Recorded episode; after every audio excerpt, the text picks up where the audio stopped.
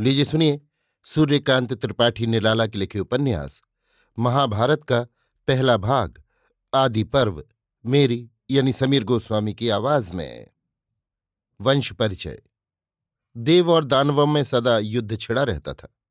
दैत्य देवों से शहजोर पड़ते थे, क्योंकि वे देवों के बड़े भाई थे। पुनः उनमें प्राण शक्ति अधिक थी। एक और भी कारण था। दैत्यों के पूज्य गुरु शुक्राचार्य मुर्दे को जिला देने वाला संजीवन मंत्र जानते थे। यद्यपि देवता अमर थे और बुद्धि में असरों से श्रेष्ठ, फिर भी बारंबार असरों की मरी हुई सेना को पुनः जीवित होते देख घबरा गए थे। देवों के गुरु बृहस्पति ने देवों को बचाने का एक उपाय सोचा। श्रद्धा, भक्ति तथा सेवा आदि दिव्य गुणों से असुर गुरु को प्रसन्न कर, उन्हें शिष्य प्रीत द्वारा आकर्षित कर उनसे संजीवन मंत्र का ज्ञान प्राप्त करने के लिए उन्होंने अपने परम रूपवान, सरल स्वभाव, ब्रह्मचारी पुत्र कच्छ को उनके पास भेजा। कच्छ की सेवा, श्रद्धा और गुरु भक्ति देखकर असुर गुरु शुक्राचार्य द्रवित हो गए और उपयुक्त अधिकारी जान उसे संजीवन मंत्र सिखलाने का निश्चय कर लिया। आचार्य शुक्र की कन्या देवयानी कच्छ के रूप और गुणों की दिव्य छटा देखकर उस पर मुग्ध हो गई और उसे हृदय से प्यार करने लगी। जब असरों को ये मालूम हुआ कि बृहस्पति पुत्र कच्छ आचार्य के पास अध्ययन करने के लिए आए हुए हैं, उन्हें स्वभावतः शंका हुई। कहीं ऐसा न हो कि जिस विद्या के बल पर हम लोग विजयी होते हैं, वो आचार्य की कृपा से इसे प्राप्त हो जाए। उन लोगों ने शत्रु पक्ष का होने के कारण विद्यार्थी का प्राणांत कर देने का निश्चय कर लिया। पर आचार्य से डरते थे, इसलिए छिपकर ऐसा करने का संकल्प किया। और एक दिन कच्छ को उन्होंने मार भी डाला। जब ये हाल देवयानी को मालूम हुआ, उसने पिता से कह, मंत्र शक्ति द्वारा कच्छ को पुनः जीवित करा लिया। असरों ने फिर भी कई बार कच्छ के प्राण लिए, पर देवयानी के प्रेम तथा शुक्राचार्य के संजीवन मंत्र के प्रताप से वो प्रति बार बचता रहा। यथा समय कच्छ ने वो मंत्र शक्ति भी आचार्य से प्राप्त कर ली। अध्ययन समाप्त हो चुका था। गुरु की आज्ञा तथा पदधूलि ग्रहण कर विदा होते समय कच्छ देवयानी से भी मिलने गया। देवयानी को कच्छ के बिछोह से बड़ी व्याकुलता हुई और उस समय लाज के पर्दे में ढका हुआ कच्छ के प्रति अपना अपार प्रेम प्रकट किया। परंतु गुरु कन्या जानकर कच्छ ने उस प्रेम का प्रत्याख्यान किया। इससे देवयानी को क्रोध हुआ। कच्छ को प्राणदान अब तक उसी ने दिया था। एक बार नहीं अनेक बार। अतः उसके प्राणों की वो अधिकारिणी हो चुकी थी। पर कच अपने प्राणों की बाजी लगाकर एक उद्देश्य की सिद्धि के लिए वहाँ गया था। पुनश्च देवयानी उसके गुरु की कन्या थी, जिसे सदा ही वो धर्म बहन समझता आ रहा था। इसलिए धर्म तथा उद्देश्य को ही उसने प्रधान माना। देवयानी ने कच के दिल की कचाई देखकर प्रेम के उन्माद में शाप दिया। उसकी सीखी हुई विद्या निष्फल हो जाए। कच ने भी उद्देश्य की दृढ़ता पर अटल रहकर शाप दिया कि उसका ये अवैध प्रेम विवाह की हीनता को प्राप्त हो, उसे ब्राह्मण जाति का कोई पुरुष पत्नी रूप में ग्रहण न करे। अमरावती पहुंचकर कच ने वो विद्या दूसरे को सिखा दी और देवताओं का मनोरथ सफल किया। दैत्यों के महाराज वृषपर्वा की पुत्री शर्मिष्ठा से देवयानी की गहरी मित्रता थी, पर स्पर्धा भाव दोनों में प्रबल था। देवयानी एक तो गुरुपुत्री और ब्राह्मण कन्या होने के कारण अपने को श्रेष्ठ समझती थी, दूसरे स्वभाव से भी उसकी सिर उठाकर चलने वाली वृत्ति थी। महाराज वृषपर्वा की पुत्री शर्मिष्ठा राजकुमारी ही थी, इसलिए उसमें बड़प्पन का भाव रहना स्वाभाविक था। एक दिन दोनों में तकरार हुई। शर्मिष्ठा ने देवयानी को कुएँ में ढकेल दिया। दैवयोग से महाराज ययाति वहाँ मृज्ञा के लिए आए थे। उन्होंने देवयानी को कुएँ से बाहर निकाला। कालांतर में उन्हीं के साथ देवयानी का विवाह भी हो गया। बदले का उग्र भाव देवयानी में था ही। उसने हठ किया कि राजकुमारी शर्मिष्ठा को अपनी दासियों के साथ मेरी सेवा के लिए महाराज वृषपर्वा भेज दें। इस खबर से दैत्यवंश में बड़ी खलबली मच गई। दैत्यराज वृषपर्वा भी घबराए। उन्हें ये चिंता हुई कि गुरु कन्या की आज्ञा का उल्लंघन किया गया तो संभव है गुरु रुष्ट हो जाए। पिता को बड़े सोच में देख राज्य तथा जाति के कल्याण के विचार से शर्मिष्ठा ने स्वयं पिता से आज्ञा लेकर देवयानी की सेवा स्वीकार कर ली। शर्मिष्ठा के रूप, यौवनशील और सेवा भाव से महाराज ययाति मुग्ध हो गए और देवयानी की आँख बचाकर उससे विवाह कर लिया। इस गुप्त विवाह का कारण ये था, वो शुक्राचार्य को वचन दे चुके थे कि शर्मिष्ठा से विवाह न करेंगे, परंतु विवाह का भेद कुछ ही दिनों तक छिपाया जा सकता है। एक दिन ये पर्दा देवयानी की आँखों के सामने से उठ गया। पति की इस कुचेष्टा से क्रोधित होकर उसने पिता से सारा हाल कहा। महर्षि शुक्राचार्य ने महाराज ययाति को इंद्रिय श्लथ तथा वृद्ध हो जाने का शाप दिया। यद्यपि ययाति के तब तक कई पुत्र हो चुके थे, तथापि उनकी भोगेच्छा का उपशम न हुआ था। उन्होंने नम्रतापूर्वक शुक्राचार्य से क्षमा प्रार्थना करते हुए शाप से मुक्त होने का उपाय पूछा। शुक्राचार्य ने कहा कि यदि उनका कोई पुत्र उन्हें अपना यौवन देकर उनकी व्याधि अपने शरीर में धारण करे तो वो पुनः गत यौवन प्राप्त कर सकते हैं। महाराज ययाति ने अपने पुत्रों को बुलाकर उनसे यौवन की याचना की, परंतु एक एक कर सबने इनकार कर दिया। शर्मिष्ठा के गर्भ से पैदा हुए पुरु ने पिता की इच्छा पूर्ण की। महाराज ययाति ने तब पुरु को सिंहासन का उत्तराधिकारी घोषित किया। पुरु के वंश में महाराज दुष्यंत, शकुंतला पुत्र भरत और कुरु आदि तेजस्वी राजा हुए। इन्हीं कुरु के वंशज ही बाद में कौरव कहलाए। महाराज ययाति के पुत्र यदु से यदुवंशियों की शाखा चली। महाराज शांतनु और देवव्रत। इसी कुरुवंश में महाराज प्रतीप के पुत्र महाराज शांतनु बहुत पराक्रमी और तेजस्वी राजा हुए। इनकी राजधानी हस्तिनापुर में थी। यहीं से क्रमशः हटती हुई आज की दिल्ली द्वापर के बाद से अब तक हिंदुओं, पठानों और मुगलों के पश्चात अंग्रेज़ों की राजधानी हुई। शांतनु प्रजा पालने में तत्पर और बलिष्ठ सुंदर राजा थे। उन्हें प्राप्त कर उनकी राजधानी नवीन सूर्य के उदय से पृथ्वी की तरह प्रसन्न हुई। सब लोग अपने अपने कार्यों की देखरेख करते हुए उन्नति करने लगे। एक दिन महाराज शांतनु गंगा के तट पर शिकार खेलने के विचार से गए हुए थे। देखा, एक परम रूपवती युवती तट पर खड़ी बड़ी बड़ी आँखों से उनकी तरफ़ देखकर मुस्कुरा रही है। उसके अंगों में सूर्य की आभा गंगा की तरंगों पर पड़ती हुई सी चमक रही है। हिलोरों की तरह उसका दिव्य वस्त्र हवा से उड़ते, उठते और मुड़ते हुए सैकड़ों हाथों से जैसे महाराज शांतनु को बुला रहा है। उसके खुले, लहरीले बालों की सहस्त्रों पतली नागिनों ने महाराज शांतनु को दूर ही से जैसे डस लिया हो। उसी की दृष्टि की अमृत औषधि की ओर वासना के जहर से जर्जर महाराज शांतनु के अज्ञात पद बढ़ने लगे। ज्यो ज्यो महाराज उसके निकट होते गए त्यों त्यों उन्हें ज्ञात होने लगा कि पृथ्वी पर ऐसी छवि विरल है। स्वर्ग में भी होने का मन को संशय हो चला। महाराज के ऐश्वर्य का सारा भाव उस रूप सी के रूप के सामने कुछ भी न ठहरा। उसके बिना गुण के रंगीन धनुष के सामने वे स्वयं ही शिकार की तरह बढ़ते गए। पास जाते जाते आकाश में सूर्य की रश्मि शोभा की तरह महाराज के मन का सारा ऐश्वर्य युवती की अपलक दृष्टि में समा गया। उन्होंने अपना सर्वस्व उसे दे डाला। हृदय में केवल प्रिया को पाने की वासना रह गई। सरल स्वर से बोले, सुलोचने, मैं तन मन से तुम्हारे रूप का दास हो गया हूँ। मैं चाहता हूँ तुम्हें अपनी हृदयेश्वरी, अपने राज्य की रानी बनाऊँ। तुम मेरे रिक्त पात्र को अपने प्रेम से भर दो।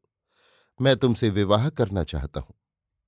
सुंदरी प्रसन्न होकर बोली, महाराज, आप जिस भाषा में बातचीत कर रहे हैं, वो हृदय की भाषा है।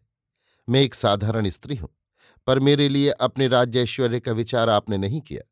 मुझे आप अपने वैभव से बड़ा मान गए। इससे बड़ा सौभाग्य नारी दूसरा नहीं समझती। इसलिए मैं हर तरह से आप ही की हूँ। फिर भी आप ये प्रतिज्ञा करें कि आप मेरे किसी काम में दखल न देंगे। तो मैं आपका संबंध स्वीकार कर लूँगी। प्रेम परिणाम नहीं देखता। महाराज शांतनु को युवती की आज्ञा मंजूर हुई और वो उससे विवाह कर वहीं गंगा तट पर महल बनवा कर रहने लगे। ये सुंदर स्त्री साक्षात भगवती गंगा थी। महर्षि वशिष्ठ से वसुओं को तस्करता के कारण शाप मिला था कि उन्हें मनुष्य होकर जन्म ग्रहण करना होगा। इस शाप से वे बहुत घबराए। किसी मानवी के गर्भ से जन्म लेने की उनकी इच्छा न थी। वे चाहते थे, जब शाप भोगना ही है, तब किसी दिव्य प्रकृति के गर्भ से जन्म लेने में ही मर्यादा है। ये विचार करते करते चिंता से मुरझाए हुए आठों वसु गंगा जी के तट पर आए। उन्हें याद आया कि गंगा जी यदि उनकी माता बनना स्वीकार कर लें तो उनका बहुत कुछ कलंक मिट सकता है। उन्होंने गंगा जी का स्मरण कर उन्हें अपने दुखी हृदय की कहानी सुनाई। गंगा जी ने स्वीकार किया कि वो वसुओं की माता होंगी। ये गंगा जी ही महाराज शांतनु को मुग्ध कर वसुओं को जन्म देने के विचार से उनके साथ पत्नी रूप से रहने लगी। महाराज शांतनु के दिन बड़े सुख से कटने लगे। दिन रात प्रेम के प्रसंग, बहती हुई अनर्गल हवा की तरह चलते रहे। प्रिया का हृदय चंदन की सुगंध की तरह उन्हें शीतल करता रहा। महाराज शांतनु अपनी पत्नी से सब कुछ प्राप्त कर सके, केवल उसका परिचय वो नहीं मालूम कर सके। कभी उन्हें पूछने का साहस भी न हुआ। पत्नी अपनी महिमा में सदैव अटल रहती थी। यथा समय पत्नी की एक लड़का पैदा हुआ। पत्नी पुत्र प्रसव करने के पश्चात उसे गंगा में ले जाकर बहा आई। महाराज शांतनु हृदय थाम कर रह गए। इसी प्रकार एक एक करके सात बालकों को देवी जी ने गंगा में बहाया। शांतनु हर बार पत्नी का मुँह देखकर रह जाते थे। प्रिया को बहुत प्यार करते थे और फिर प्रतिज्ञाबद्ध भी थे। इसलिए उसकी स्वतंत्रता में कभी बाधा नहीं दी। चुपचाप पुत्र स्नेह की पीड़ा पत्नी स्नेह के कारण सहते गए। धीरे धीरे रानी के आठवां गर्भ हुआ। महाराज शांतनु के हृदय को पुत्रों का नाश देख देखकर सख्त चोट लग चुकी थी। जब आठवां पुत्र हुआ और रानी उसे लेकर गंगा की ओर चली तो महाराज ने हाथ पकड़कर कहा, देखो, अब इसे तो जीने दो। तुम्हारी इस हृदयहीनता को देखकर मुझे बड़ा दुख होता है। रानी इतना सुनकर हंस दी कहा, राजन, आपको पुत्र स्नेह है तो लीजिए, मैं आपके स्नेह में बाधक न होंगी आप इतिहास नहीं जानते। पहले मैं आपको बतला देना चाहती हूँ, आपका मेरा संबंध आज से समाप्त होता है। अब आज से आप मुझे पत्नी रूप से प्राप्त न कर सकेंगे। केवल पुत्र की रक्षा में मैं सहायक रहूँगी। महाराज प्रेयसी रानी की ये बात सुनकर दंग रह गए। अब वो स्वतंत्रा नायिका की तरह उन्हें छोड़कर चली जाएगी। सुनकर सोचने लगे, क्या इसके हृदय में मेरे साथ इतने दिनों तक के सहवास का कुछ भी असर न हुआ कि पति के प्रति इसकी अनुरक्ति बढ़ती? क्या इसने मेरे साथ जो मधुर संबंध रखा था, वो केवल आडंबर मात्र था? महाराज को सोच विचार में पड़ा देख रानी बोली, महाराज, मैं मानवी नहीं, जो कामवश आपके पास आती। मुझे शंभु जटा विभूषण मणि गंगा कहते हैं। जिन लड़कों को मैंने जीवित प्रवाह कर दिया, वे आपके पुत्र नहीं, शाप भ्रष्ट वसु हैं। मैं उनको जन्म देकर शाप से मुक्त करने के लिए यहाँ आई थी। ये आठवां बालक द्यू है। इसी के अपराध से आठ वसुओं को दंड भोगना पड़ा था। लीजिए, इसकी रक्षा कीजिए। मैं अब इसे लेकर जाती हूँ। समय पर आपको ये पुत्र मिल जाएगा। अभी इसके पालन पोषण की चिंता आपको न करनी होगी। सत्यवती और भीष्म। अधिका नाम की एक अप्सरा स्वर्ग से भ्रष्ट होकर यमुना में मछली होकर रहती थी। राजा उपरीचर के वीर्य को खाकर वो गर्भवती हो गई। इसे मछुओं ने पकड़ा और पेट चीरा तो एक बालक और बालिका निकली। ये खबर राजा उपरीचर को मिली तो बड़े चकित हुए और बालक को अपने यहाँ ले गए।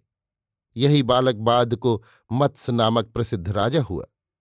बालिका का नाम पहले मत्स्यगंधा था, फिर वही सत्यवती कहलाई। यमुना के किनारे इसके रक्षक पिता का निजी मकान था। वहाँ रहकर अपूर्व रूप और यौवन का उसमें प्रकाश फैला। कभी कभी पिता के न रहने या किसी काम से लगे होने पर स्वयं यात्रियों को यमुना पार ले जाती थी। इसी समय एक बार पाराशर ऋषि यमुना पार होने के लिए आए। सत्यवती उन्हें पार उतारने गई। पाराशर की उससे भोग करने की इच्छा हुई। उसने ऋषि की इच्छा पूरी की। इसी से व्यासदेव की उत्पत्ति हुई। पहले मत्स्यगंधा की देह से मछली की बू आती थी। ऋषि की इच्छा पूरी करने के बाद उनके वर से उसकी देह से एक योजन तक सुगंध निकलने लगी। इससे उसका नाम योजन गंधा हुआ। उसके आत्मज व्यास ईश्वर के अवतारों में गण्य हुए। महाभारत की उन्हीं ने रचना की। एक दिन महाराज शांतनु मृग्या करते हुए गंगा के तट पर पहुँचे तो देखते हैं वहाँ का समस्त दिग्मंडल शरों से ढका हुआ है। उनके निकटवर्ती होने पर बालक देवव्रत ने अपनी आजन्म शक्ति से पहचान लिया। परंतु सोचा कि माता को चलकर ये संवाद दूँ, नहीं तो पिताजी मुझे पहचान न सकेंगे। ये सोचकर देवव्रत अंतर्धान होकर माता के पास गए और उनसे पिता के आगमन का सारा हाल कहा। श्री गंगाजी देवव्रत को साथ लेकर महाराज शांतनु के पास आई और मुस्कुराती हुई बोली, महाराज, शरजाल से अंतरिक्ष को समाच्छन्न करने वाला ये आप ही का आत्मज देवव्रत है।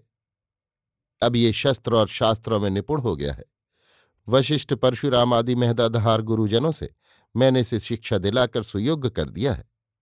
अब आप इसे अपनी राजधानी ले जा सकते हैं। ये कहकर गंगा देवी ने देवव्रत का हाथ पिता को पकड़ा दिया, फिर अदृश्य हो गई। महाराज शांतनु देवव्रत को अपनी राजधानी ले आए और उन्हें युवराज के पद पर अभिषिक्त कर दिया। उनका प्रजाजनों से बड़ा मधुर व्यवहार होता था। उच्च नीच ब्राह्मण, चांडाल, धनी, गरीब, सबको वो एक ही दृष्टि से देखते थे। कभी विचार में पक्षपात नहीं किया। इससे वो थोड़े ही समय में प्रजाजनों को प्राणों से भी प्यारे हो गए। उनका उज्ज्वल अनुकरणीय चरित्र घर घर प्रशंसा पाने लगा। वाणिज्य, व्यवसाय, शिक्षा रण कौशल आदि राज्य के आवश्यक सभी अंगों की उन्होंने श्री वृद्धि की। देखते देखते वर्षा के बाद वाली शस्त श्यामला भूमि की तरह उनकी राजधानी लहलही हो गई। एक दिन महाराज शांतनु शिकार करने के लिए यमुना के किनारे गए। दूर से एक विचित्र प्रकार की सुगंध उन्हें मिली। ऐसी सुगंध राजा होकर भी उन्होंने कभी नहीं सूंघी थी। उस खुशबू की ओर खिंचकर बढ़े। तो कुछ दूर चलकर एक बड़ी ही सुंदरी रूप और यौवन की प्रतिमा जैसी युवती उन्हें देख पड़ी। पता लगाने पर मालूम हुआ कि वो धीवर की कन्या है। महाराज शांतनु को बड़ा आश्चर्य हुआ कि ये गोरी लड़की मछुए की कैसे हो सकती है। महाराज ने स्वयं उस कन्या से पूछा। उसने उत्तर में ऐसा ही कहा कि वो मछुए की लड़की है। उसके रूप और लावण्य पर महाराज तन मन से आसक्त हो गए और उसके पिता के पास जाकर बोले मैं उससे विवाह कर उसे अपनी रानी बनाना चाहता हूँ। दीवर महाराज की बात सुनकर गंभीर हो गया। बोला, महाराज, मेरी कन्या का आप पाणी ग्रहण करना चाहते हैं, इससे बड़ी और कौन मेरे सौभाग्य की बात होगी? पर यदि आप ये अंगीकार करें कि मेरी कन्या से जो लड़का होगा, वो राज्य का उत्तराधिकारी होगा तो मैं खुशी से अपनी कन्या आपको विवाह दे सकता हूँ। मछुए की बात सुनकर महाराज शांतनु स्तब्ध हो गए। उन पर जैसे वज्रपात हुआ। वो जैसे सत्यवती के प्रेम पाश में बंध चुके थे, वैसे देवव्रत से भी अपार स्नेह करते थे। इसलिए मछुए की बात का कुछ भी उत्तर न दे, चुपचाप अपनी राजधानी को लौट आए। ब्रह्मचारी महावीर देवव्रत ने देखा, पिता कुछ दिनों से मुरझाए हुए रहते हैं, उनका स्वास्थ्य धीरे धीरे गिरता जा रहा है। पिता की सेवा पुत्र का पहला धर्म है। ये विचार कर एक दिन उन्होंने पिता से उदास रहने का कारण पूछा। पिता देवव्रत को बहुत प्यार करते थे। पुनः समर्थ पुत्र के सामने कोई पिता अपने वासनाजन्य पुनर्विवाह का प्रसंग नहीं उठा सकता। इसलिए महाराज शांतनु ने कहा, बेटा, तुम बड़े हो गए हो। तुम्हारी उन्नति में कोई बाधा न पड़े। यही चिंता हमें रहती है देवव्रत पिता को प्रणाम कर चले आए। हृदय में उथल पुथल जारी रही। किससे पूछे? विचार करते हुए मंत्री के पास गए। उस शिकार में मंत्री भी महाराज के साथ थे। उन्होंने सोचा, पिता के सेवक पुत्र से सच्ची घटना को छिपाना पाप है, क्योंकि ऐसा ही पुत्र पिता के ऐसे दर्द की दवा कर सकता है। बोले, राजकुमार, आप जैसे वीर विद्वान और लोकाचार में पटु हैं, वैसे ही तेजस्वी, ब्रह्मचारी और पिता के परम भक्त पुत्र हैं। मैं आपके पिता की व्याधि के उपशम होने के विचार से आपसे विनय करता हूँ। महाराज की कोई व्याधि नहीं। उन्हें केवल काम ज्वर है। विवाह द्वारा ये व्याधि दूर हो सकती है। पर इसमें कुछ ऐसा प्रसंग आ पड़ा है कि महाराज को विवाह करने पर भी तुम्हारे कारण कष्ट होगा। ये कह मंत्री कुछ काल के लिए मौन हो गए। इससे देवव्रत की व्याकुलता बढ़ गई। वो बोले, आप जल्दी बतलाने की कृपा करें कि मैं इस प्रसंग में किस प्रकार हूँ, जो महाराज को मेरे कारण कष्ट होगा? मंत्री ने मुस्कुराकर कहा आप जैसे पुत्र की इसको जानने के लिए इतनी उतावली ठीक ही है। महाराज यमुना के तट पर सत्यवती नाम की एक धीवर कन्या के रूप और यौवन को देखकर मुग्ध हो गए हैं। उससे विवाह करना चाहते हैं। धीवर राज़ी भी है, पर वो कहता है, मेरी कन्या के गर्भ से जो पुत्र होगा, वही राजा होगा। यदि महाराज ऐसी प्रतिज्ञा करें तो मैं विवाह कर देने को सम्मत हूँ। महाराज को तुम्हारा भी ध्यान है। वो धर्म विरुद्ध ऐसा कार्य नहीं कर सकते। क्योंकि तुम बड़े लड़के हो। तुम्हारे लिए उनका स्नेह भी सत्यवती के प्रेम से घटकर नहीं। इसी कारण वो उभय संकट में पड़े हुए आजकल मुरझाते जा रहे हैं। कहकर मंत्री चुप हो गए। देवव्रत ने कहा, आप मुझे वो स्थान ठीक तौर से बतला दें। मैं पिता के काम ज्वर का प्रशम कर दूँगा। मैं उनका पुत्र हूँ। उनका संतोष ही मेरा सुख, सौभाग्य और धर्म है। यथा समय राजकुमार देवव्रत यमुना के तट पर गए। सत्यवती के पिता से मिले।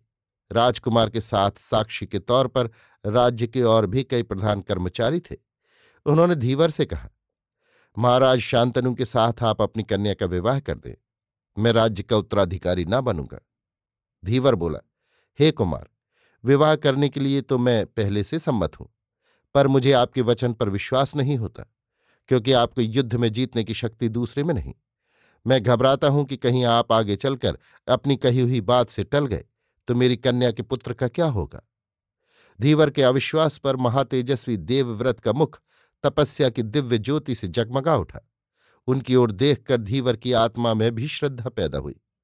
वहाँ के समस्त जन स्तब्ध भाव से उन्हें देखने लगे। परम ब्रह्मचारी देवव्रत ने कहा, धीवरराज, समस्त प्राणियों में भास्वर आत्मा को सूर्य चंद्र ग्रह नक्षत्र से चमत्कृत सृष्टि को साक्षी मानकर कहता हूँ। मैं आजीवन ब्रह्मचारी रहूँगा। पिता के सिंहासन पर तुम्हारी कन्या के पुत्र का अधिकार होगा। मैं सदैव उस महाराज की सेवा में तत्पर रहूँगा। प्रकृति का कोई पदार्थ अपने भाव को बदलकर दूसरा भाव ग्रहण करे, पर मैं कभी अपनी प्रतिज्ञा से न डिगूँगा। देवव्रत की ये प्रतिज्ञा सुनकर पितृभक्ति की पराकाष्ठा से वहाँ के सभी लोग मंत्रमुग्ध होकर उन्हें देखने लगे। इस भीषण प्रतिज्ञा के कारण उसी दिन से उनका नाम संसार में भीष्म प्रसिद्ध हुआ। उन पर प्रसन्न होकर धीवरराज ने अपनी कन्या सत्यवती को उनके सुपुर्द कर बड़ी नम्रता से क्षमा प्रार्थना करते हुए कहा, हे महावीर ब्रह्मचारी, ये लो, तुम्हारी इस माता का संपूर्ण उत्तरदायित्व मैं तुम्हें अर्पण कर निश्चिंत होता हूँ। मुझे अब अणुमात्र भी शंका नहीं रही। राजधानी हस्तनापुर पहुंचकर महावीर भीष्म ने सत्यवती को पिता के हाथ अर्पित किया। वहाँ शास्त्रानुसार उसके साथ महाराज शांतनु का विवाह हुआ। पुत्र की इस कीर्ति से उन्हें हार्दिक संतोष हुआ। उनकी वासना तृप्त हुई। कालांतर में सत्यवती से दो कुमार हुए, चित्ररथ और विचित्र वीर। इसके बाद महाराज शांतनु का स्वर्गवास हुआ। भीष्म ने भाइयों की शिक्षा का पूरा प्रबंध किया। पारंगत पंडितों को बुलाकर उन्हें शिक्षा दी। दोनों धीरे धीरे जवान हो चले। इसी समय गंधर्व राज ने राजधानी पर आक्रमण किया। चित्ररथ इस युद्ध में मारे गए। विचित्र वीर्य का विवाह, धृतराष्ट्र, पांडु और विदुर का जन्म। चित्ररथ की मृत्यु से विधवा सत्यवती को बड़ी चिंता हुई, परंतु महामना भीष्म ने माता को धैर्य दिया। वो संसार को नश्वर सोचकर, आँसू पहुंचकर चुप हो रही। छोटा पुत्र विचित्र वीर उनका सहारा हुआ। भीष्म को विचित्र वीर के विवाह की चिंता हुई। इसी समय काशीराज की कन्याओं का स्वयंवर था। निमंत्रण हस्तनापुर भी गया था। भीष्म विचित्र वीर्य को लेकर काशी गए। सभा की बड़ी सजावट थी। तोरण, वितान, पताका, कलश बंदनवार आदि से काशी की गली गली में स्वयंवर की सूचना थी। सभा का दृश्य और भी मनोहर था। सुसज्जित, विशाल मंडप में देश देश के राजाधिराज आकर एकत्र हुए थे। रत्नों, वस्त्रालंकारों तथा अस्त्र शस्त्रों की प्रभा से सभा जगमगा रही थी। महावीर भीष्म भी एक तरफ़ जाकर बैठ गए। यथा समय राजकुमारियाँ अंबा अंबिका और अंबालिका मंडप में पधारी। रूप की किरणों से सभा के सभ्यों की आँखें खुल गईं। कन्याएँ जयमाला लिए हुए एक दूसरी की तरफ़ देखती हुई चली तो भीष्म ने सोचा, कहीं ऐसा न हो कि ये किसी दूसरे के गले में माला छोड़ दें। यहाँ का आना व्यर्थ हो जाए। ये सोचकर वो उठे और तीनों कन्याओं को पकड़कर रथ पर बैठा लिया। राजाओं ने इसे अपमान समझा। और सम्मिलित होकर भीष्म के विरुद्ध युद्ध घोषणा कर दी। जहाँ पहले श्रृंगार का दृश्य था, वहाँ घोर रणकोलाहल उठने लगा। चारों दिशाएँ अस्त्र शस्त्र से चमकने लगीं। रथों की घरघराहट गूंजने लगी, परंतु महावीर भीष्म ने सम्मिलित सभी राजाओं को परास्त कर दिया और कन्याओं को लेकर हस्तनापुर पहुँचे। वहाँ महारानी सत्यवती से परामर्श कर विचित्र वीर से तीनों कुमारियों का विवाह करने का निश्चय हुआ। परंतु अंबा ने विनयपूर्वक भीष्म से कहा, हे वीर श्रेष्ठ, आपने बल से मेरा हरण किया, पर धर्म के विचार से मैं किसी दूसरे को वर्ण नहीं कर सकती। पहले से ही शाल्वराज को मैं पति रूप से स्वीकार कर चुकी हूँ। उनकी भी सम्मति मुझे प्राप्त हो चुकी है। मेरे पिता की भी इससे सहानुभूति थी। अंबा की इस बात से महावीर भीष्म ने बड़ी इज़्ज़त से उसे शाल्वराज के पास भिजवा दिया। परंतु दूसरे से हरण की हुई होने के कारण शाल्वराज ने उससे विवाह करने से इनकार कर दिया। इससे अंबा को बड़ा दुख हुआ। भीष्म के प्रति उसको क्रोध भी हुआ। दूसरा उपाय न देखकर प्रतिकार के लिए वो अपने वनवासी, तपस्वी नाना होत्रवाहन की सलाह से भीष्म के गुरु परशुराम के पास गई। उसकी दुख कथा सुनकर परशुराम को बड़ा क्रोध हुआ। वो भीष्म के पास उसे लेकर आए और विवाह करने के लिए कहने लगे। भीष्म ने गुरु का बड़ा आदर सत्कार किया और निवेदन किया कि ब्रह्मचर्य की प्रतिज्ञा करने के कारण वो अब किसी कुमारी का पाणी ग्रहण नहीं कर सकते। परशुराम ने गुरु आज्ञा के तौर पर फिर भी ज़ोर डाला और कहा कि विवाह किए बिना उनका कार्य शास्त्र के विरुद्ध होगा, क्योंकि उन्होंने अम्बा का हरण किया है। पर भीष्म अपनी प्रतिज्ञा पर अटल रहे। भीष्म के इस कार्य से परशुराम को क्रोध आ गया। उन्होंने भीष्म को युद्ध के लिए आवाहन किया गुरु और ब्राह्मण जानकर भीष्म लड़ने से पहले इनकार करते रहे, पर जब पीछा न छूटा, तब अस्त्र शस्त्र लेकर मैदान में आ डटे। घोर युद्ध छिड़ा। परशुराम ने भीष्म को मारने के लिए दिव्यास्त्र संधान किया।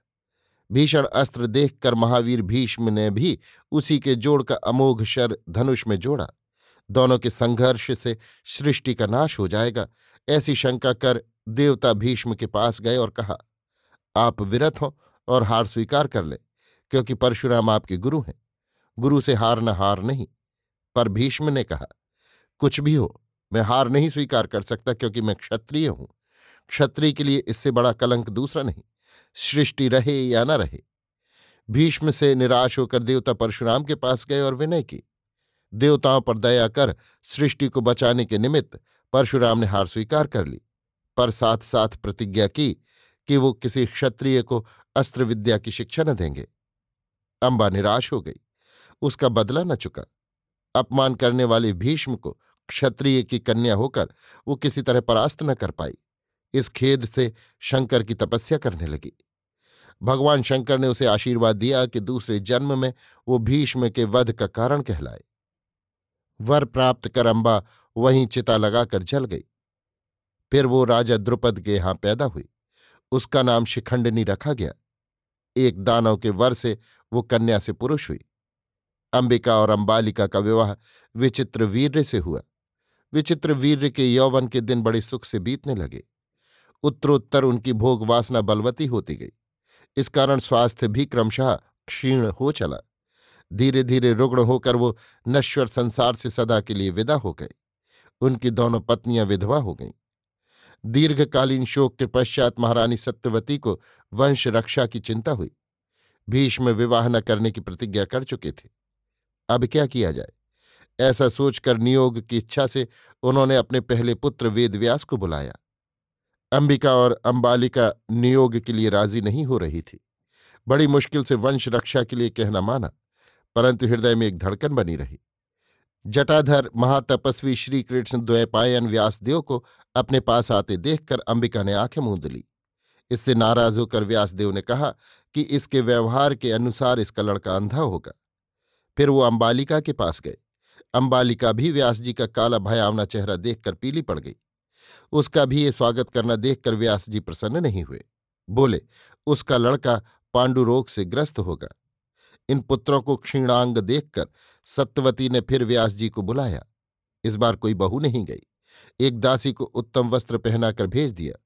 उसने अच्छे भाव से व्यासदेव का स्वागत किया। इससे शिष्ट और धर्मात्मा बालक पैदा हुआ।